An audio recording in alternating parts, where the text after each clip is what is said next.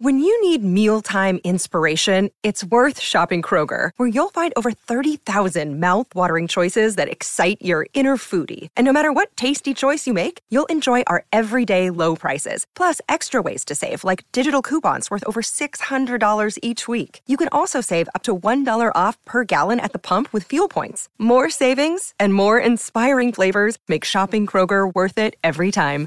Kroger, fresh for everyone. Fuel restrictions apply. Another day is here, and you're ready for it. What to wear? Check. Breakfast, lunch, and dinner? Check. Planning for what's next and how to save for it? That's where Bank of America can help. For your financial to-dos, Bank of America has experts ready to help get you closer to your goals. Get started at one of our local financial centers or 24-7 in our mobile banking app. Find a location near you at bankofamerica.com slash talk to us. What would you like the power to do? Mobile banking requires downloading the app and is only available for select devices. Message and data rates may apply. Bank of America and a member FDIC.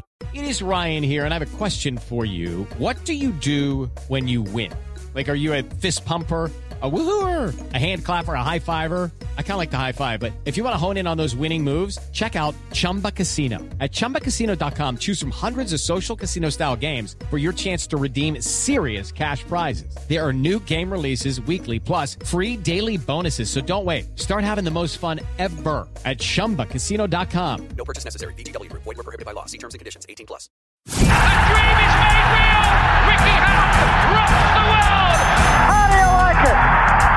How do you like it? wish I was 50 years younger and I'd kick your ass. It's over. Mamma mia, he's done it. Anthony Joshua defeats Vladimir Klitschko. Uh, let's get ready to rumble.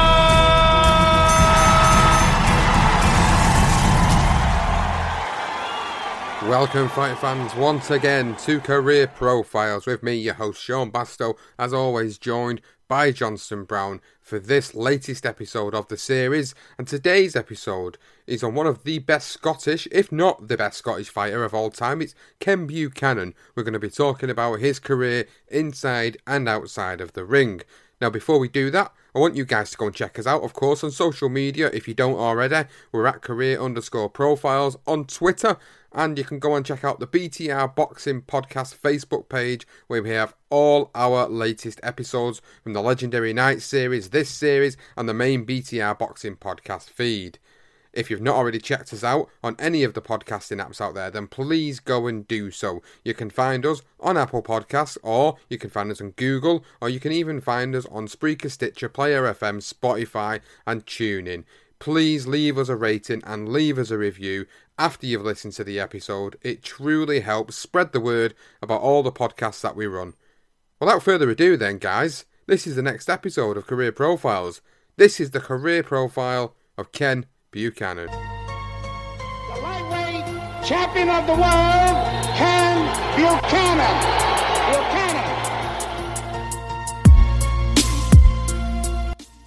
Ken Buchanan, one of the greatest, if not the greatest, Scottish fighter to have ever graced the squared circle.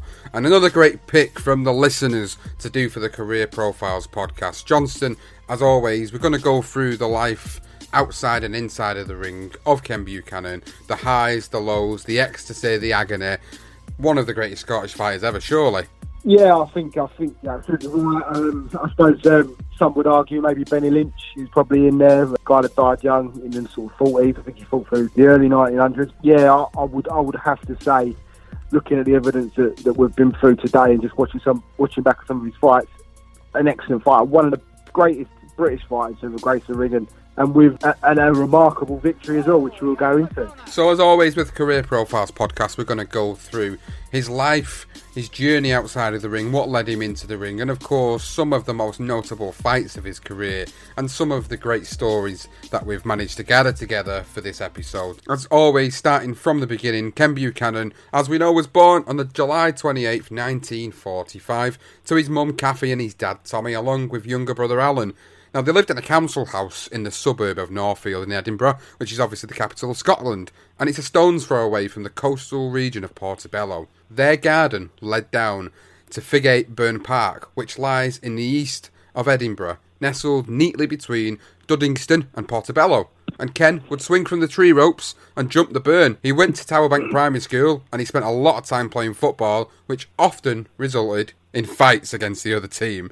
For the usual reasons like, did that ball cross the line? Or did it go over the bar? yeah, yeah, the old go goalpost for jumpers is something that I'm sure many of us Brits can relate to, and you know, especially those long lunch breaks and debates.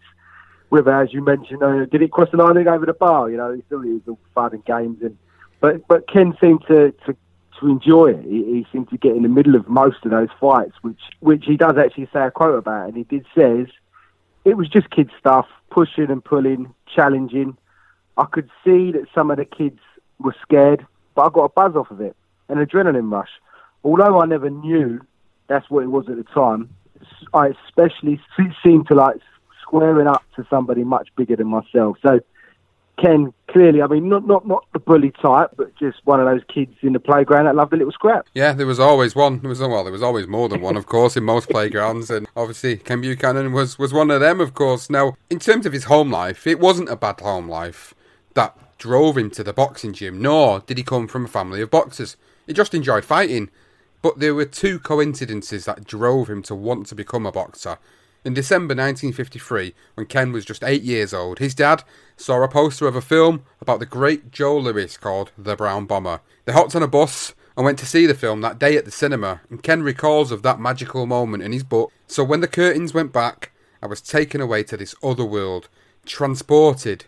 The gyms, the bag, the gloves, and the fights in the ring, the close ups for the nose and snorting of the lips, pure heroism of the boxers. That is what I wanted to be a hero. It's quite funny how we do most of these career profiles, and it always stems from a bad background. But Ken was lucky; he didn't have that, and it was just literally inspired by this film, The Brown Bomber. And and as soon as the film finished, Ken decided he wanted to become a boxer. He wanted to be the world champion, just like Joe Louis. And he asked his dad on the way home if he could go to a boxing gym, if he could take up boxing. So that was one thing he'd pestered his dad for quite a while. And there was another coincidence that happened, and it was actually down to his aunt Agnes, who uh, actually bought Ken and his cousin Robert a pair of boxing gloves. Now, this was mainly because obviously, like cousins do, spent much of their time, especially boys, fighting. So uh, every weekend they spent sparring in the back garden, smashing lumps out of each other.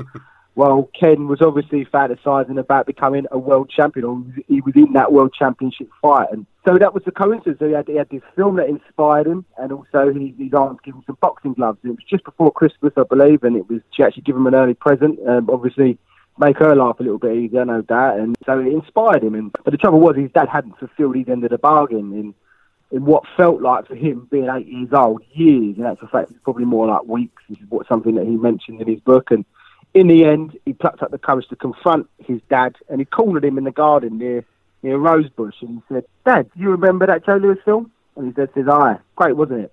And then Ken says, "You said you would find me a boxing club," and and then his dad says, "Yes, I said I would find you one, and I will."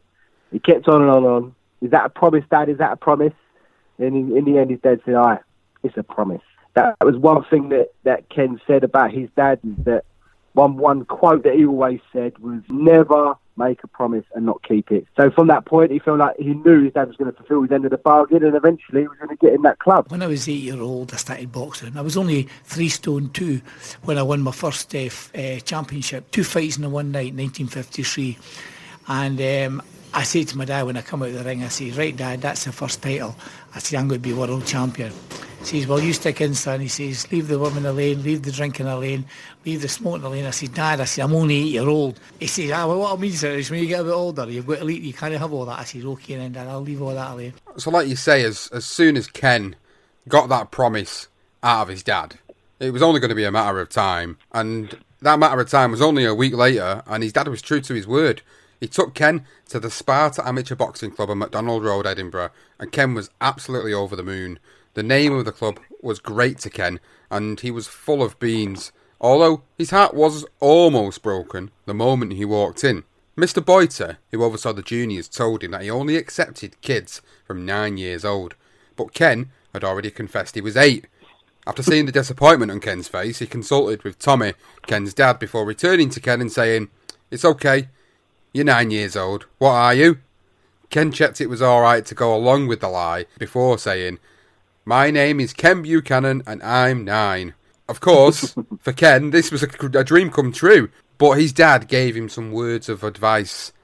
Bide your time, build up to it slowly, learn the trade before you go in with the tradesman. Uh, what an absolute fantastic bit of advice from his dad there. Ah, what a great little quote that is. I won't keep referencing it, but the Tartan Legend, the Ken Buchanan biography, where it's come from. Brilliant read. I really advise anyone to read it. And what a, what a great little bit of advice from his dad. Bide your time, build up to only learn the trade before you go in with a tradesman. I mean, that is that is the pinnacle of any youngster that wants to become a boxer. I, I would, I'd, I'd say, listen to that quote and take that on board because he's bang on. And and within a few weeks, Ken was the club champion after winning his first two fights at the lightest weight division. Obviously, being eight years old, he was three and a half stone. That was his three and a half stone class, which is nothing. And I believe he said Muhammad Ali said he shedded that in in a night one time. So it was barely anything. So, so Ken did go on to say, I still have the medal. In some ways, it means more than some of the other trophies I have won. It always reminds me of my dad and Mr. Boyter colluding to get me into the Sparta. So Ken was obviously he was inspired by boxing. He loved it, and, and Ken was beginning to be known as the kid that boxed in school, which obviously being a bit of a fighter in school, he liked to scrap, put a bit of a target on his back. He was involved in plenty of scraps at Towerbank Primary. So Ken was obsessed with boxing, and his dad caught the bug too. He would be there every night at training. Ken would be the first at the gym and the last to leave. And he said, I lived for boxing. I bought the magazines, the books, studied it like a science. When they would get home, they would continue to study various punches. And he'd say, I'd practice single punches and some combinations jab, jab, cross jab, cross hook, jab, jab. Those were the words that rang in my ears as I went through session after session of combinations. I know it sounds daft, but those words are like poetry to me now. Now, by the time Ken had moved from Towerbank Primary School to the Portobello Secondary School, he was super fit. He was training in the gym three times a week, then playing rugby in the morning and football in the afternoon on a Saturday. To say Ken was keen on boxing would be an absolute understatement. He lived and breathed it, even through his education. He was suffering as a result, but he was never worried. His dad was always there, encouraging and helping Ken to improve as much as possible. And his mum, she'd attend every fight as well. And Ken said, You could hear my mum a mile away. She was one of the most fervent shouters at the shows. She'd yell, He's dropping his left, Ken! In over the top, Ken! People just got used to her. Oh, that's Ken's mum, they'd say. brilliant. I think there was even one time he said when he was in the corner and it was at the break and his mum said to him, you know, make sure you chuck the left and the right over the top. And it was all like dead quiet. And then some one and one spectators said, do you listen to your mummy? and then everyone sort of started laughing.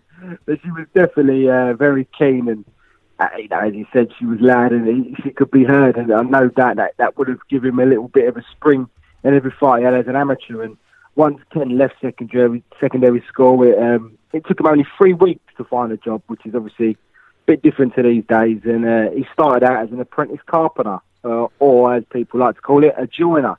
Uh, and he joined a company on Rose Street in Edinburgh. He, he enjoyed, he basically loved being a joiner by day and boxing at night. Um, and it was a trade that he would actually end up going back to at some points during his career as well, which we will touch on. Now, when fighting at junior level in his amateur days, Ken actually recalled a bout, which was, which was an interesting bout against a guy called Billy Appleby, and and the two always produced a belt of a fight, and, and I believe those in the in the town sort of quite enjoyed watching them have a little scrap, but this encounter was quite unusual. Now, Appleby was actually disqualified for headbutting Ken in the balls. it was a complete accident, of course. And Appleby actually, what he did was he, he threw his shot, he missed it, he's fallen forward, Ken's backed off, and as he's come tumbling down, he's headbutted him straight in the goonie. And he even says, in his own words, Jesus Christ, balls! That's what he shouted, and uh, it was it was from that that the referee decided to call it a, a low blow, and he actually awarded Ken the win, which Ken even said himself was probably a little bit uh, bit arsed on Billy. Just just one guy to mention that he enjoyed having a little scrap with uh, in those amateur days.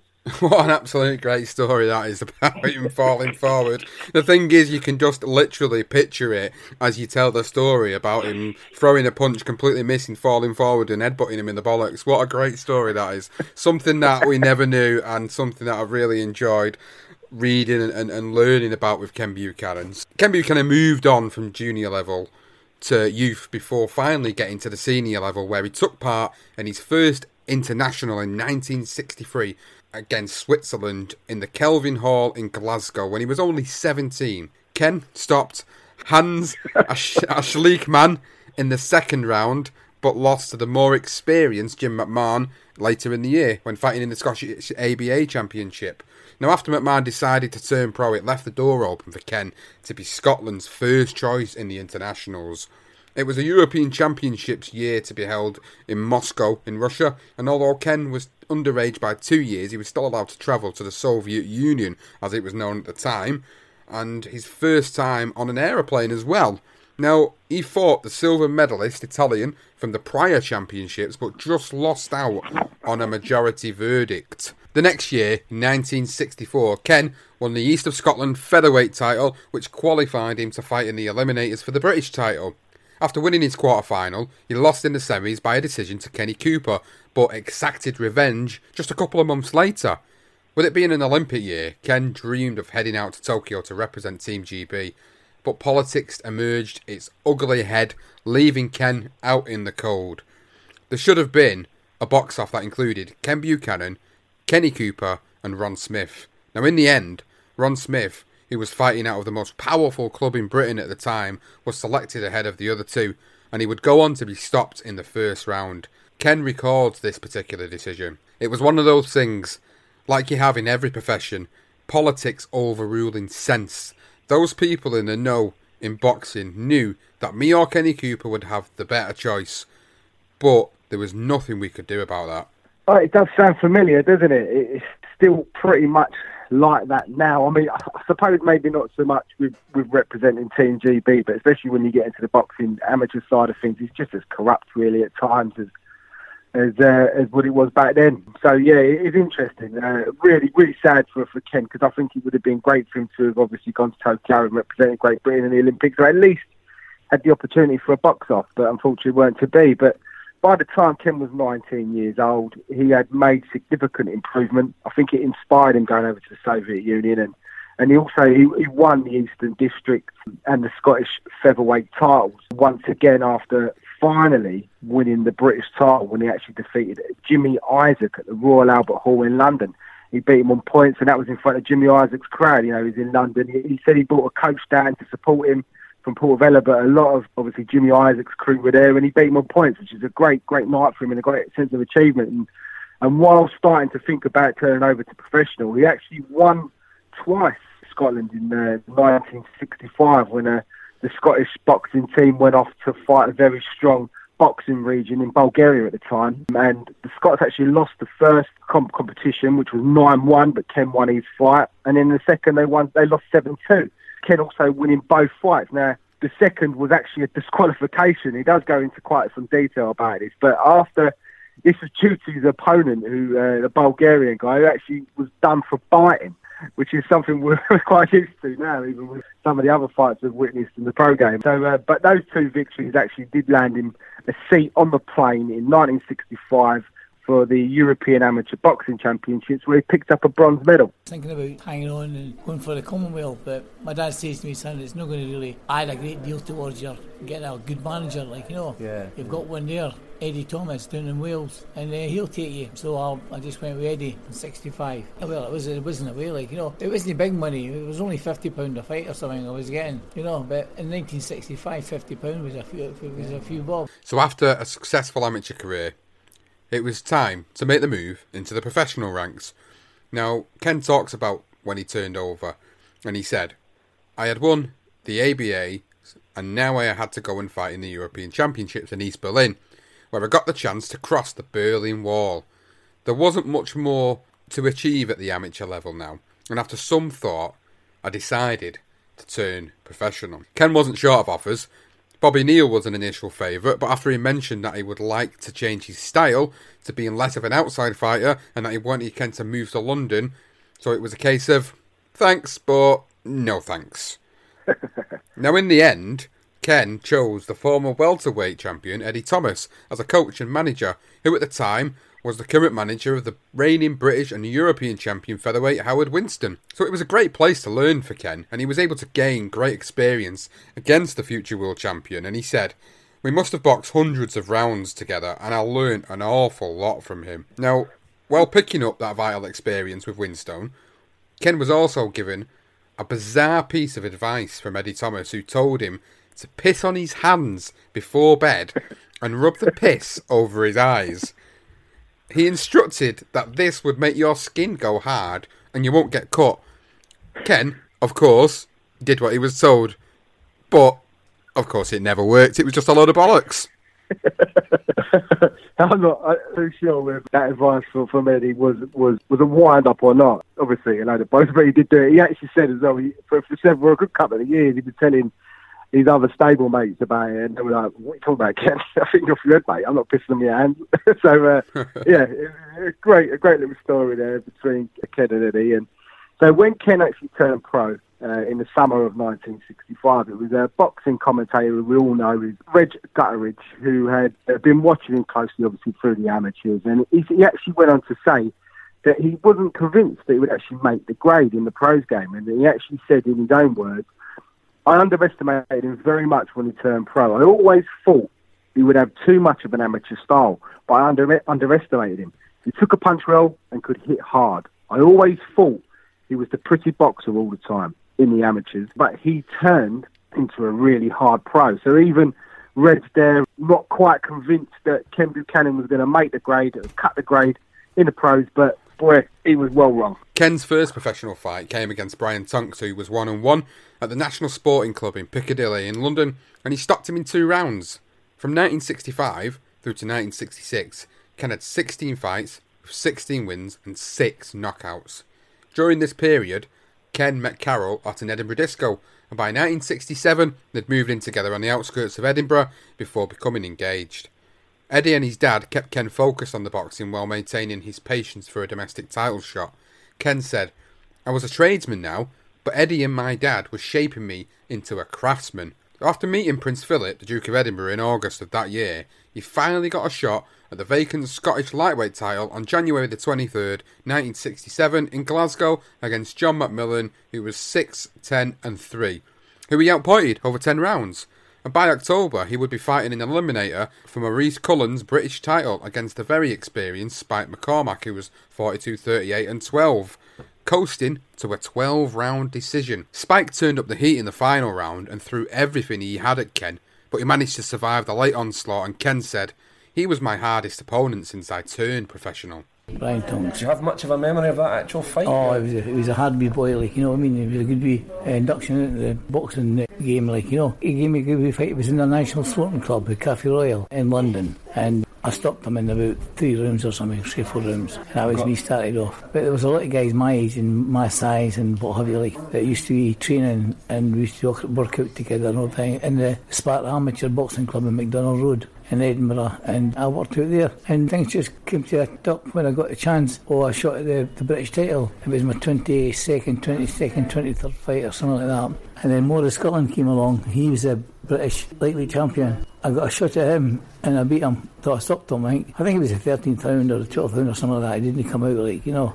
A really good learning curve for Ken again against those two fellas in, in McMillan and McCormack, and four months later, in February 1968, at the Anglo American Sporting Club in London, Ken finally got his shot at the British title against Maurice Cullen, who was 45 and 2.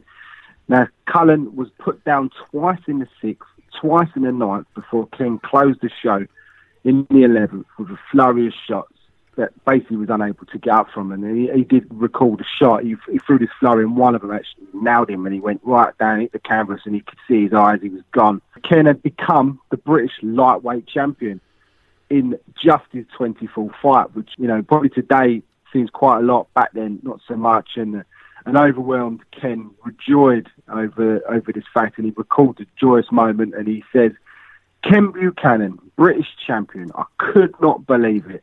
I think I cried, but I can't remember. It was such a powerful moment in my life."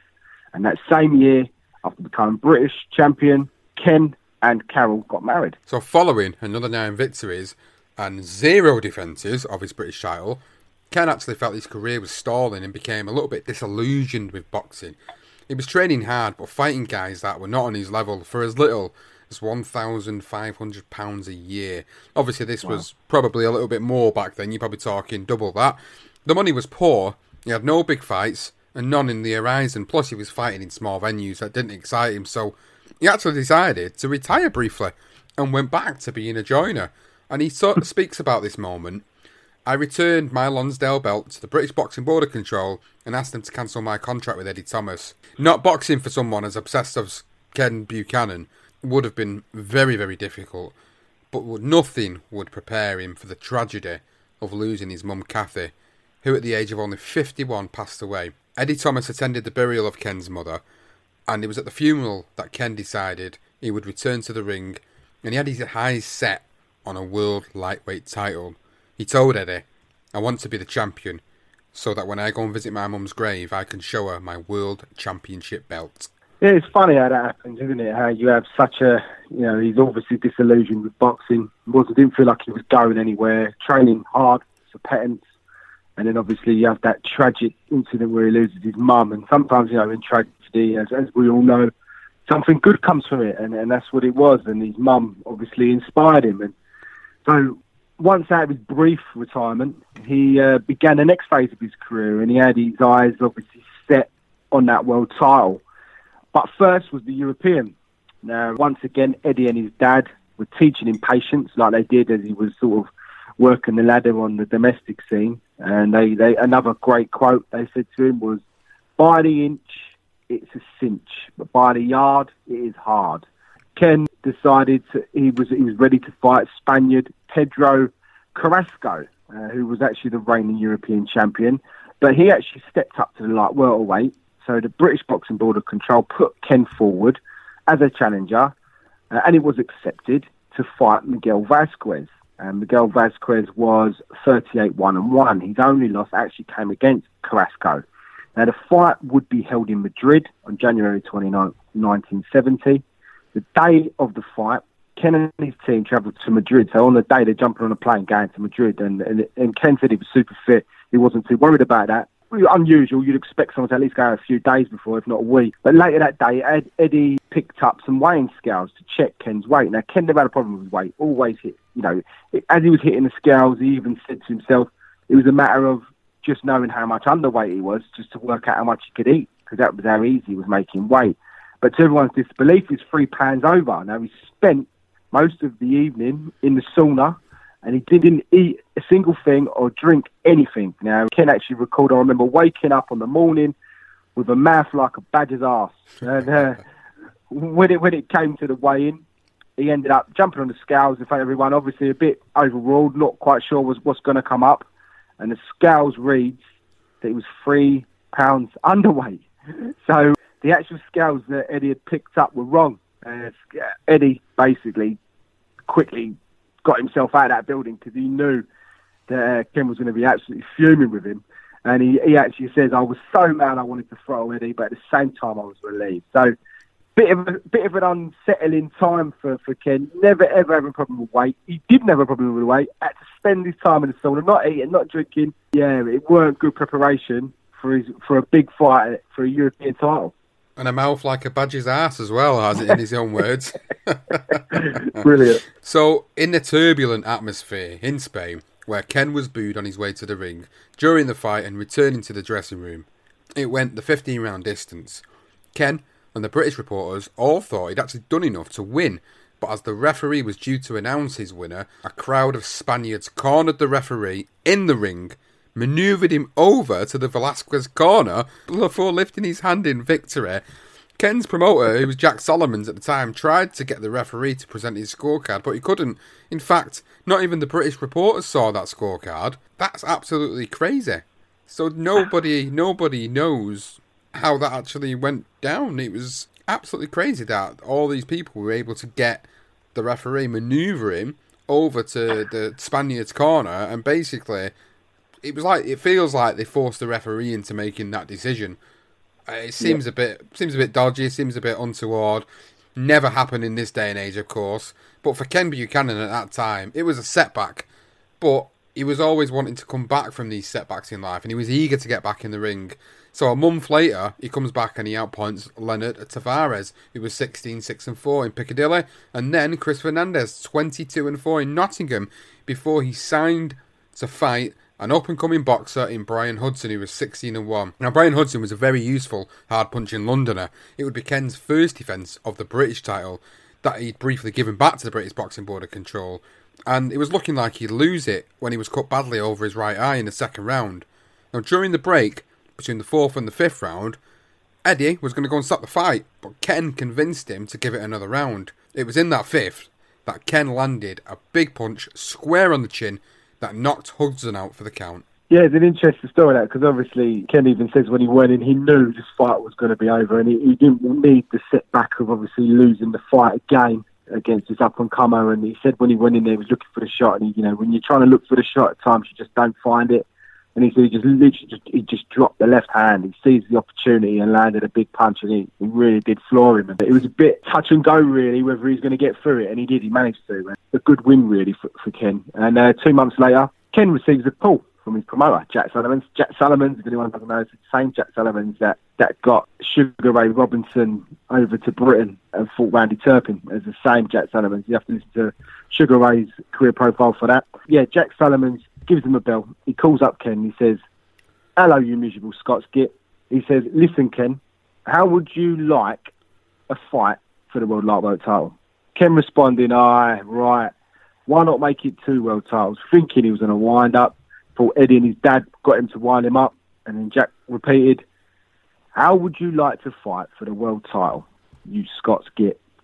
Ken was still unsure. You're kidding me, Jack. Then it's me. No. I'm tying up the deal with an agent in New York. Dewey Fragetta. So that was it. He was being offered a chance to fight a certain Ishmael Laguna. He took the fight because they thought it was going to be easier. Yeah. But I, I can see this now because I think he took me too easy at the first fight and got the fight of his life. It was in Miami and I was waiting to go out. I said, oh, we're going out in a minute, Kenny. Like, and I heard a big cheer and all this nonsense. I thought, what the hell is that? They made a big noise. I'm not even out there yet. No, no, Kenny says, he's in the ring. I said, he can't be in the ring. I said, I go in the ring first. He said, no, he says, he's went, he's went and jumped in the ring. That was Laguna, aye. He's jumped in the ring in front of me. It was 90 to 100 degrees in heat and um, 15 rounds, one minute rest. You didn't even get a minute rest. When the bell goes, it goes ding, and it takes you about, what, five seconds to walk back to your corner. It takes you about 10 seconds to come out your corner. My dad asked this woman if, if he could borrow her parasol so that he can see the fight. My manager bending over doing my cuts, like, you know, cleaning them up and that, like, you know, try to stop them from bleeding, like, you know. And my dad would be standing there with the parasol over me, like, you know, over my head, like, giving me a bit shade. Carlos Eleta was Ishmael Laguna's manager. Was looking for a soft touch for Laguna, a stand-up fighter, just the kind that Laguna liked. And Solomon's, being the promoter, put Ken's name forward. Not that Jack thought Ken was going to be a layup, but because, of course, that he'd earned some decent money. But so would Ken.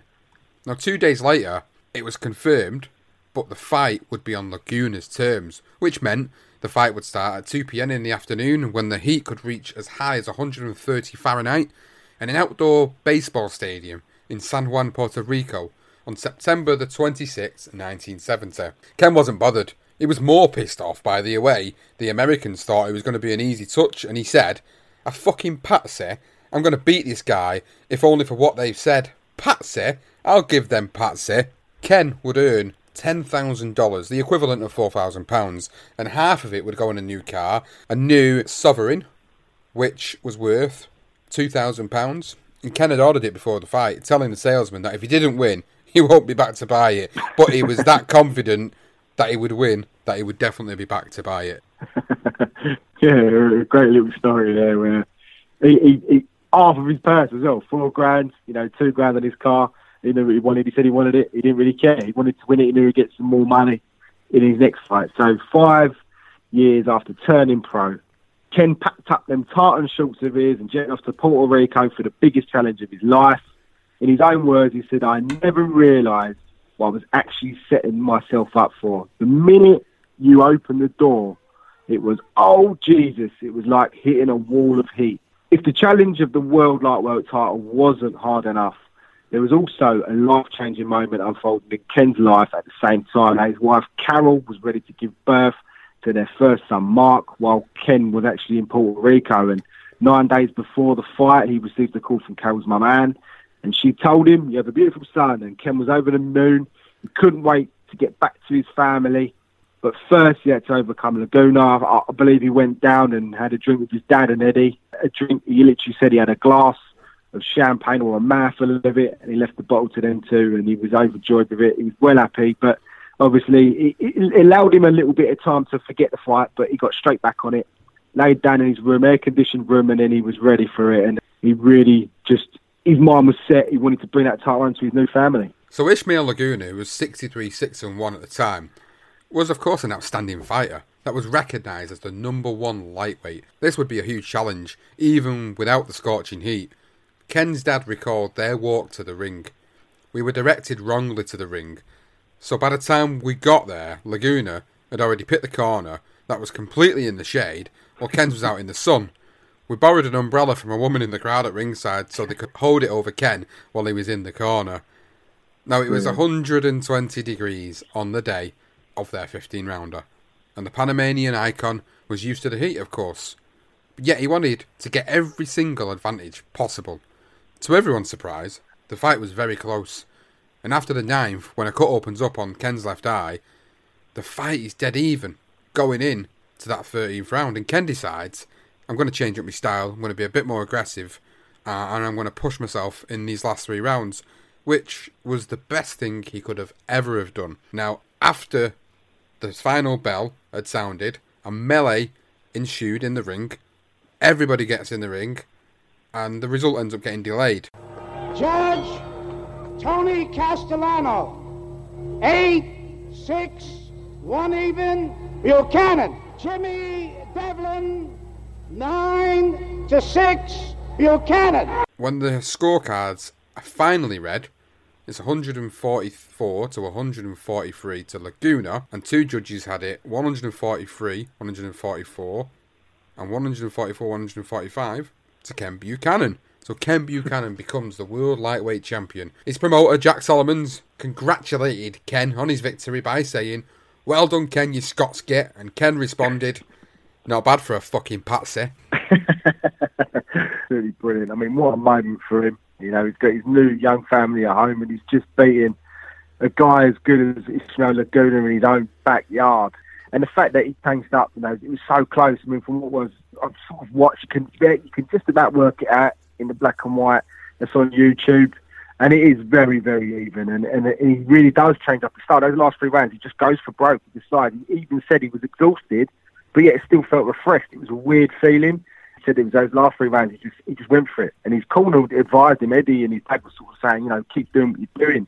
But he switched it up and, and it was enough. And that was those last three rounds. And you read the reports, if he didn't do that, he may not have got the win. So that's, that just shows just, you know, Ken Buchanan obviously becoming the, the world champion. And, you know, it was 11 months after Ken's mum died and he finally got that marquee victory. And he spoke very wholeheartedly about the disappointment with his mum obviously not being there to witness his dreams come true. And in, in a landmark victory that will always be remembered, one of the as Britain's greatest or Scottish greatest victory, surely ever. Now, uh, in his own words, he said, "She was unable to see me. I wish she had been there, but she had seen me all right. As my dad says, she was looking down, watching me. It was hard, but it helped me a great deal in that fight. And she would say to me in the later rounds, when she could see that I was getting tired, "Come on, son, throw a few more for your mum." So you know, and he, when he when he did say that quote, that was actually on a documentary on YouTube, and it really gets cut up about it. It was really emotional just talking about all those years on. So, I mean, it just showed, I mean, what a magnificent fight and a magnificent achievement for Ken Buchanan. I felt like when it, it was near the end of the fight. it was near the beginning or in the middle. No. It was near the end of the fight. I felt that, you know, that I had him at, you at the end of the ropes, pressurising him too much, like, you know. And he was running out of this, out of the seam a wee bit, like, you know. And no, it was, it was a hard fight. It was a harder fight than Duran. Duran was his sparring partner for that fight that we had in uh, Madison Square Gardens, 1970. Absolutely a magnificent achievement, bringing the world title back to Scotland, and in a fight that would be re- remembered for many, many years, even past this point of where we are in time. Now, it'll always be remembered of one of the greatest, if not the greatest, victory on foreign soil. Now, considering the magnitude of the victory, only five people welcomed Ken Buchanan back to Scotland, all of which were his closest family and friends, due to the victory barely being covered in the Scottish newspapers, meaning the general public were completely unaware that they actually had a world champion in their midst. Part of the reason for this would have been down to the British Boxing Board of Control not recognising the WBA title as a legitimate title. They only recognised the WBC, and all the politics would play a part in what Ken would decide to do in his fight next. It was at Madison Square Garden. Three months later, he fought against the undefeated Italian Canadian Donato Paduano 22 0. The lack of exposure was part of the reason why Ken took this fight, plus the added incentive of fighting on the same bill as Muhammad Ali. He won a non title fight at £147 by unanimous decision, and the Garden fans actually gave him a wonderful applause. The fight is more remembered for what happened before. Now, Muhammad Ali was, of course, the main attraction of the night in his fight against Oscar Bonavena. Now, Angelo Dundee approached Ken Buchanan in the dressing room and actually asked if he could share the dressing room with Ken Buchanan and his team. And Ken said, Away with you, don't be daft. Angelo Dundee replied, No, no, Ali hasn't been allocated a room. And Buchanan says, OK, you can come in. But I'll tell you what, that lot aren't coming in as well. And at that point, he's referring to Ali's massive entourage. So Ken goes and draws a line down the middle of the room with a piece of chalk on the floor. And Ali asks, Hey man, what are you doing? And Ken Buchanan says, I'm drawing this line to show that that's my side and that's your side. Don't cross that line or you'll get that holding up his fist. so after a few seconds of silence, Muhammad Ali bursts out laughing before crossing the line and getting pushed back by Ken in nothing more than banter. A truly, truly amazing story that. Oh, it really is, isn't it? Uh, uh, what a brilliant story. And, and, and he says Ali was always just even after he pushed him back, Ali sort of giving it the old, you know, how dare you, you know, you're not the headline act. And it was just all that typical banter with Muhammad Ali. And, and Ken said he was always, it was just an absolute pleasure to be around. And it, actually relaxed him going into his fight as well. So what, what a fantastic, I mean, he, he comes back to no one in Scotland after being a lightweight champion of the world. And obviously, you know, he wanted to fight in Edinburgh. That's what he wanted. He wanted to fight in Scotland for his first defence. This wasn't a defence but he got to fight at Madison Square Garden as the co-main event to Muhammad Ali. I mean, that's just incredible. What a, what a fantastic story for this young guy that was coming through. And then and Ray Clark from the British Boxing Board of Control eventually contacted Ken, and he asked if he would fight for the vacant WBC title against a guy called Mando Ramos. And if he won, he would finally be recognised by them as a le- legitimate world champion, which is incredible. I mean, how much more does this guy need to do? Crazy. Now, the fight would take place in Los Angeles on February 12, 1971, but Ramos actually pulled out a week before the fight with a groin strain. In the end, Ruben Navarro, who was 24 2 and 2, replaced him. And he had been actually training in elimination as well, so he was ready and he was keen. And the funny thing is, as well, was that it was the WBC that actually did. They came out. They actually released the, in the press that they would put their their uh, title on the line because they weren't sure, but they thought they stick Ruben Navarro in, and it would be basically for because there's only two titles at the time, so this was to be undisputed lightweight champion, and and it was a conclusive but hard fought win for Kim, where he suffered a perforated eardrum, but he did win on points over 15 rounds, and he did become the undisputed lightweight champion of the world. This time, when he arrived home, he was greeted to an absolute hero's welcome by thousands at the airport. It was like a sea of tarted, he said, before parading around town on an open bus. About time he got that recognition at that point in time, becoming the undisputed lightweight champion of the world. Absolutely amazing achievement. So a couple of days later, Eddie Thomas contacted Ken to discuss the purse of the fight, which totaled $60,000. Instead of celebrating and looking to the future, they end up going into a dispute over what cut Eddie should take, and it didn't end well, as Ken decided to finish with Eddie as soon as his contract ran out in eight months' time, and he would promote himself with his dad as his lead trainer. So by September 1971, Ken had tried to secure a fight in Edinburgh but failed to negotiate a venue, and in the end he had to settle for the top of the bill at Madison Square Garden in a rematch Not with bad, eh? Ishmael Laguna. Hey, not bad at all. So he gets that rematch with Ishmael Laguna, and in the third round, Laguna actually catches Ken Buchanan with a good shot that swells up his left eye almost immediately. So to prevent the eye from closing completely, Eddie makes the quick decision to slice the lump under the eye with a razor blade to reduce the swelling. Now Laguna keeps trying to pound away at the eye, but Ken adjusted and he worked the body and fought aggressively, which kept Laguna on the back foot and unable to attack his eye. The fight goes to 15 rounds again, but this time Ken Buchanan's win was unanimous. What an incredible story as well. I mean, I don't. Obviously, you're not allowed to do that anymore with the razor blade. And, and he did actually say that apparently he was told that it was it was this actual fight that that it was uh, was it in a Rocky film? He said it was in a rock one of the Rocky films where they did, they did the same thing, and he said they were inspired by this fight. It's a little note there that he, he mentioned, whether it's true or not, we don't know. But I mean, what a great story! So following his success that year, Ken was actually honoured with an MBE at Buckingham Palace by the Queen Mother. He also scooped the Sports, per- Personality of the Year award, and he actually danced with the Sportswoman of the Year award, who was actually Prince Anne. I think she did she win a gold in the Olympics, and I think her daughter went and did the same thing in London. And, and Ken was obviously a huge sporting celebrity and had become a household name in Great Britain.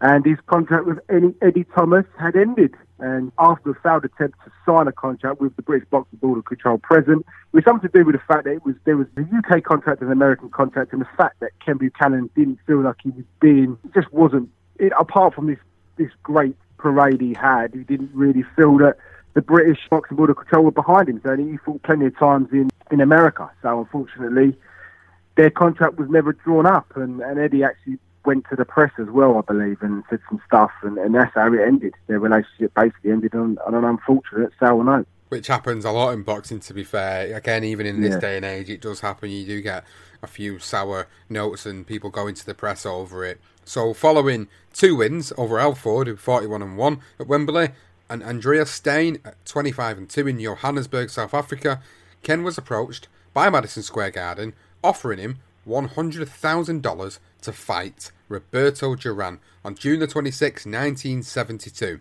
The WBC ordered Ken to fight Pedro Carrasco or they strip him, and the WBA ordered that he fight Duran. Ken's decision, of course, was going to be an easy one, and he said, after tossing and turning for about two seconds, I phoned my dad and I told him I was going to take a fight with Duran. After several weeks of training, Ken flew out to New York to finish off his schedule at Grossinger's and he drafted in Gil Clancy to arrange his sparring partners. Ken Buchanan made his third defence of the WBA lightweight title against Roberto Duran, who was 28 0 at Madison Square Garden. Now, Duran scored a flash knockdown in the first round and continued with a little bit of dirty tactics throughout while on the inside, although Ken felt the fight was actually close. The referee and both judges actually had Duran winning by a wide margin going into the 13th. Now, Duran catches Ken with a low blow after the bell ended in round 13. Buchanan, he collapses to the canvas and he's grabbing his bollocks at this point in time. Now, he was able to get up, but he had to be helped to his corner. The referee took a look at Buchanan and he stopped the fight. Ken says, They helped me to my corner, and then the referee said I couldn't come out. I told him I could keep boxing, but he said, You're not coming out. Ken was disgusted with the decision. He described the moment he returned to his dressing room. I took my pants off, and you could see the mark on my protector where it had been hit several times. My balls are turning red, they're swelling up. Although gutted, he reflected on the fight a few days later. You can't change the past, but I'll tell you something you can change the future. I had a contract for a return against Duran in three months. as we now know, that rematch would never go on to happen. I'd hit him with a few punches, and it was coming up for the end of the bell, and I was just moving to the side, and the bell went, and then Duran just stepped in and went bang, and that was it. I was, isn't a wee bit of these, and he just said, "Oh well, no, no, no, no, no that's it." He says, "That's it," and walked away. You know, and he walked over to the Duran's camp and lifted Duran's hand up. Nah, it was ridiculous, but there's nothing I could do about it, and his manager knew that I had a wee bit of a bad night. It wasn't a great night I had. He knew that a return fight with two, between two, two of us, mm. I'd win it, no problem, like, you know, because I'd be watching out for these low punches. Yes, it's another interesting fight for, for those that haven't seen Ken Buchanan against Roberto Duran. It is there, it's on YouTube. It's one of the fights you can actually see in, in decent coverage and and, and, and, to be fair, I mean, I've watched the fight. I believe Roberto Duran wins the fight. And I, I, can see Ken Buchanan feels like he's, he's tight. Me is in front. He is a bit dirty. He does go a bit low a few times, not just the once. Uh, but, you know, and there is a punch after the bell. Um, and I suppose within the rules, the referee would have been within his right to stop that fight and actually disqualify Duran. But it went the other way, and he obviously decided and opted to, to say that he couldn't continue and give the Duran the victory. Which, I mean, we've done a career profile on Duran, and you, you can you can listen to that and, and find out what Duran was like after the Ken Buchanan win because he, he, he said he'd win it for his idol was Ismael Laguna. That's, that's who he went out to, to win it for, and he did go out on the piss. So it doesn't surprise me that although they had in the contract that he was going to fight again in three months, I don't think Duran would have been in any condition to have taken that fight. So, yeah, it's a harsh one on Ken. Uh, it's funny because, I mean, it, even Hugh McIlvanney, he, um, he actually says when he, when he, on this documentary he was talking about, it, he was saying I can understand why Ken was sort of distraught with it and a bit disgusted. But if he had that rematch and fought Duran and Duran would have beaten more convincingly, where would have career have gone after that? And that's an interesting thing to think about. End of the day, he's lost two fights now, and those two fights was obviously a dubious one over in Spain, and then Duran, which again another dubious loss with, with the shot below the belt. I mean, have you seen the fight? So it is a close fight, but I think Duran does edge it. Yeah, it's a very, very close fight. But I think as we covered in our career profiles for Roberto Duran, I think we kind of felt like he was obviously getting the better of him. And, and you know, there's obviously arguments to say that people felt like Ken Buchanan had kind of quit the fight. And debates that yeah. could be, these are debates that could be had until, until the cows come home, as they say. So Ken, of course, wanted that rematch. He continued to chase for the rematch with Duran. And it was promised it would be around Christmas time.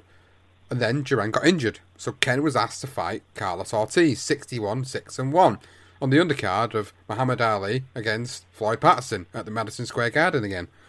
He accepted in what was his fifth fight at MSG, and he gave Carlos Ortiz an absolute hiding before Ortiz surrendered on his stool in the sixth round. Yeah, that's a, that's another marquee win. Carlos Ortiz, obviously beyond his best at the time, but a great lightweight and and to have done what he did at another another fight you can watch, and he does. It's a great performance from Ken Buchanan, and he says himself that you know he wished it was Duran. You know, as he was bashing him up, he was in his head. He was like, going to. He, he, was, he, he was Duran. He was beating kind of thing. But you know, he, he gets the win, and and say after that, Ken was actually matched with, or, or, before he was matched with Jim Watt. Who Jim Watt, we all know, is a commentator, but he was also a fighter, a very good one. And he was quite young and green at the time, but Jim Watt was 15 and 2. But before that fight, he stopped undefeated Chang Kil Lee, who was actually 19 and 0 in the second round. And once again, it was in his adoptive home, his, the, the garden, the place he actually loved. He really felt that, that, had become his home now. Just interesting that this guy from Portobello is now saying the garden's his home. And, and it was an entertaining fight between Watt and Buchanan when they fought in Glasgow for the British lightweight title. I can't sort of the life of me think of two Scottish guys fighting for the British lightweight title. I mean, that, that must have been a big fight at the time, especially over there. And and Ken did just get the nod by referee George Smith, who actually scored it 74 and a half to 72 and a half. And basically, the experience was the difference in the night. Ken was open and said that. He said if Jim Watt was uh, a little bit wasn't as green and he had a bit more experience, then it would have been uh, a closer fight. But Ken winning it, he actually went on to win the Lonsdale belt outright in this fight as well. So Ken won his next 10 fights as he continued to chase that rematch with Duran, or at least get himself into a position for a world title shot. He fought in Miami, New York, Toronto, Copenhagen, and Cagliari, where he picked up the European lightweight title against Antonio Puddu, 52 and 2 and 1, with a knockout in the sixth round. The same guy that had jumped ahead of him for a world title fight the year earlier. In his personal life, Ken and Carol had the second baby, Karen, two weeks before he defended his European title against Leonard Tavares, who at this point now was 28, 13 and 5, with a 14 round stoppage in Paris. So Ken's going all over the world at this point. He's fighting everywhere, but his hometown and his home country of Scotland, strangely enough. So Ken was a few months off 30. He had lost two fights in 58. He'd put away a few quid. He had business interests growing and a young family to think about, so he contemplated retiring. The problem was, he was still desperate for Duran, or at least a title shot. The British Boxing Board of Control eventually matched Ken with Guts Ishimatsu, who was 28, 11, and 6, the WBC World Champion, and it was to take place in Tokyo in Japan on the 27th of February 1975.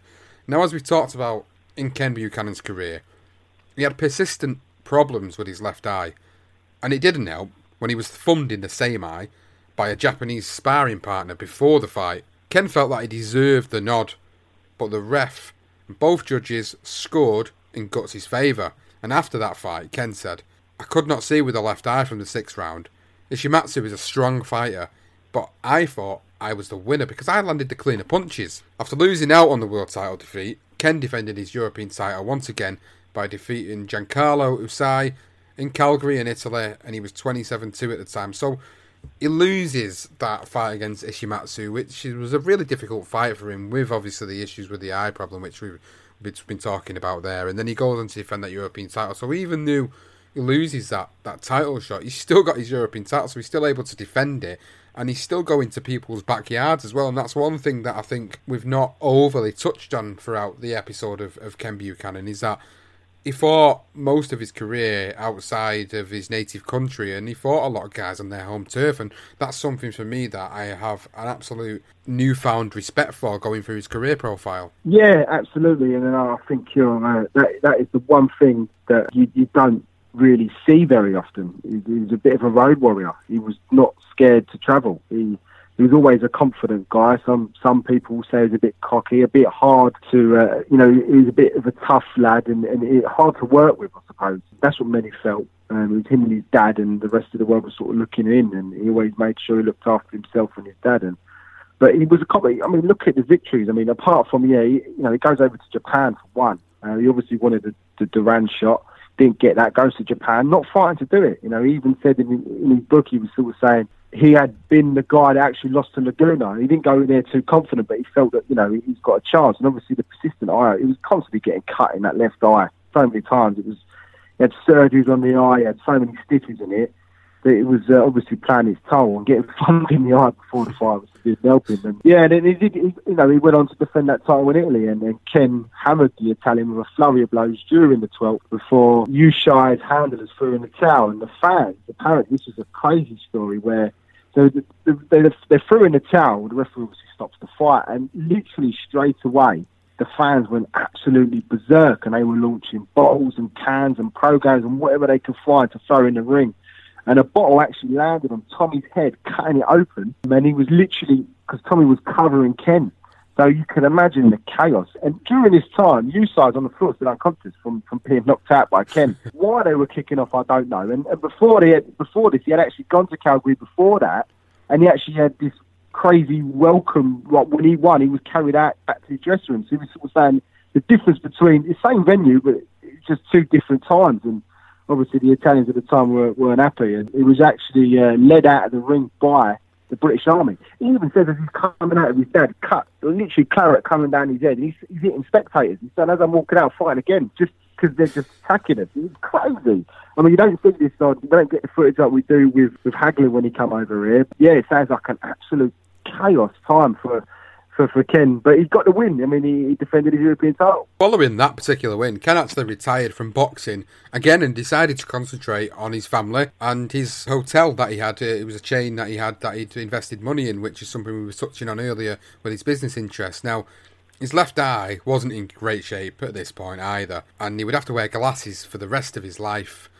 Life seemed nice until Carol wanted a divorce, which resulted in Ken having to sell his hotel and pay her half. With money becoming a bit scarce, Ken went back to becoming a joiner once again, but the pull of wanting to box again was too much of a temptation to ignore, so he did return to the ring in the summer of 1979, and he was at the age of 34. From that summer to January the 25th, 1982, he fought nine times and won four of them.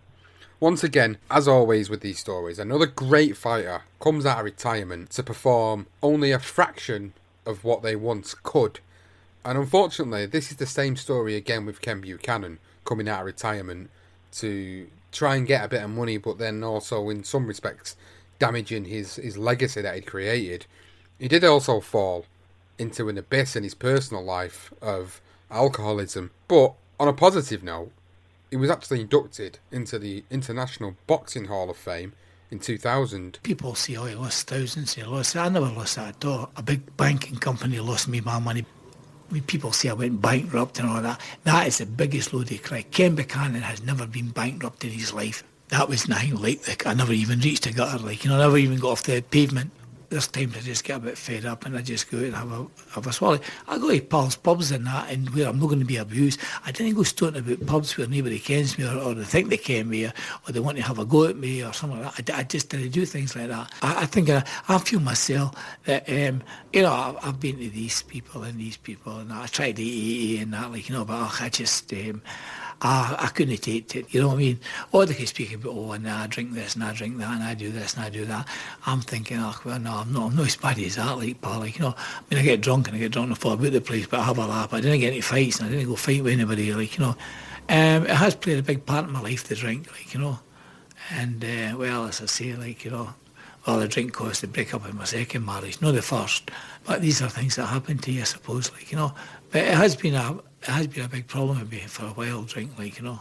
A statue was designed for Ken at the back end of 2019 to be put up in Edinburgh, and I think it's I think it's safe to say now as we, we sort of wrap up about his his career, he should be remembered as one of the best boxers to ever come out of Scotland and Britain as a whole. I think many will feel that Benny Lynch has got an argument for that, of course. And then you've got obviously Jim Watt with what he did in his career. Maybe we'll do a career profile on Jim Watt one day as well, being one of Scotland's great himself. Going back to Ken Buchanan, I think it's, for me, looking into his career, looking into his life inside and outside of the ring, what he went on to do was, at the time, unprecedented. To become an undisputed lightweight champion of the world, to beat an absolute legend in Ismael Laguna, to share the ring with another legend in Roberto Duran, and to win the British title outright and become the European champion and defend that European title, I think you've got to say he achieved more than than probably what he initially envisaged he, he was going to. Absolutely. I mean, what what a, magnificent career for Ken Buchanan, and and I mean him being inducted into that International Hall of Fame was, was massive at the time in 2000, and I believe at the time he was the only British fighter to have done it. I think I don't think Benny Lynch had been, um, so this is obviously 2000. Obviously, I think there's been a few more since then. But I mean, what yeah, the fact that he went over to all those countries, he made Madison Square Garden his home, and they loved him, they adored him, they he was he got standing ovations from him in his performances and you know, some of those performances you can see on YouTube, they're not all there in full. Some of them are a little bit bad quality. So you do have to rely on sources, on reports, etc. But definitely uh, an absolute brilliant fighter. And, and, you know, again, you look at him as, a, as an all-rounder in the British sense. I mean, as British boxers go, he's a guy that, especially in the modern day fighter, he easily makes the top 10. And, and he's a guy that, I mean, you stick him in the lightweights today, and I'm sure he would have given some of the lightweights today in, a very strong division. But he would have probably, he could have easily gone to anyone's backyard and got a result. And a great fight. And obviously, he had the problem with, with, with alcohol. I don't, I don't, he didn't really touch too much on his book. I mean, we've read, I've read articles, we've both read articles, we've both looked at videos and YouTube, etc. And he obviously did have a bit of a problem. Obviously, getting into a bit of an abyss after the divorce of his wife and losing his, his, his, his love, which was boxing, his obsession and it was difficult for him to, to get through that. And I mean, he had some dark stories in the book. With there was one incident with a guy that when he was on sleeping pills, and, and a guy tried to touch him up. in his sleep. I mean, God knows what he was doing. Crazy, crazy story. I really, you know, the Tartan Legend that he is. I mean, read his book. He's a great read. It really was. I mean, I found myself hours and hours on end reading this book, and, and in the end, it was just this awful story of this guy. He literally woke up and he's got his hands down his pants, and he woke up and beat the living shit out of him. Yeah, awful story. You know, he was obviously in a really bad place. I'm not quite sure where he is now. I think he does a lot of tours and stuff. I think he's done one with Marvin Hagler once as well, where he actually came over to Scotland, Hagler.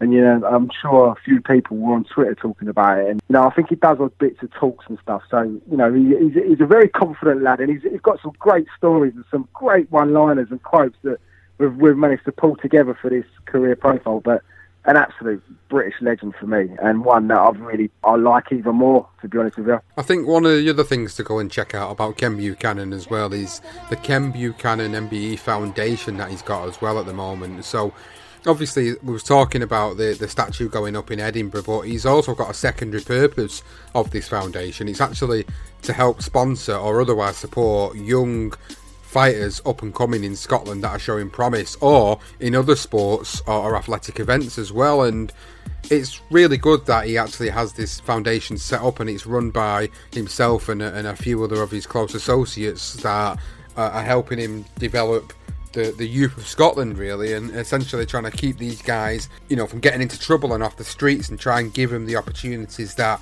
you know some of these guys don't necessarily get. So it's really good that he's got the Ken Buchanan Foundation as well. So if you've not already checked that out you know go and check it out. It's on Twitter and it's on social media Facebook as well. Go and check out his Ken Buchanan Foundation. But ultimately wrapping up the episode and the career profile of of Ken Buchanan. Yes, one of the great fighters to come out of Britain, one of, if not the greatest fighter to come out of Scotland, and you know, inspired so many great Scottish fighters, guys like Alex Arthur and Ricky Burns, and obviously Jim Watt, the young Jim Watt who was coming through at the time, who he fought as well. So, so many great fighters that have come out of Scotland since Ken Buchanan, who were all inspired by Ken Buchanan. Just goes to show you the magnitude of what he achieved in his career paved the way for, for all these young guys to come through and go on and do excellent things in their own career. And it's been an absolute pleasure, as always, to cover an episode for Career Profiles and cover a career of somebody that might have not been well known to a wider audience or a wider boxing audience. And I know that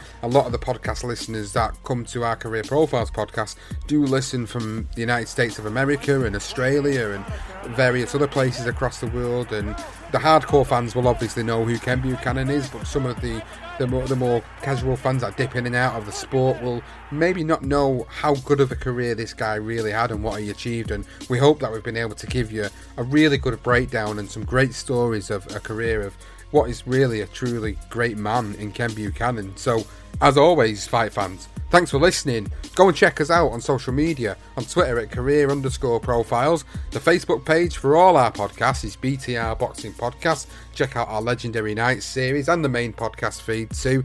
And if you've not already subscribed to this Career Profiles podcast, then please go on any podcasting app out there, search Career Profiles, and you will find the podcast and all the latest episodes that we've done and many that are going to come out in the future as well. We really hope that you've enjoyed this episode of Career Profiles with Ken Buchanan. How do you like it? How do you like it? Wish I was 50 years younger and I'd kick your ass. It's over!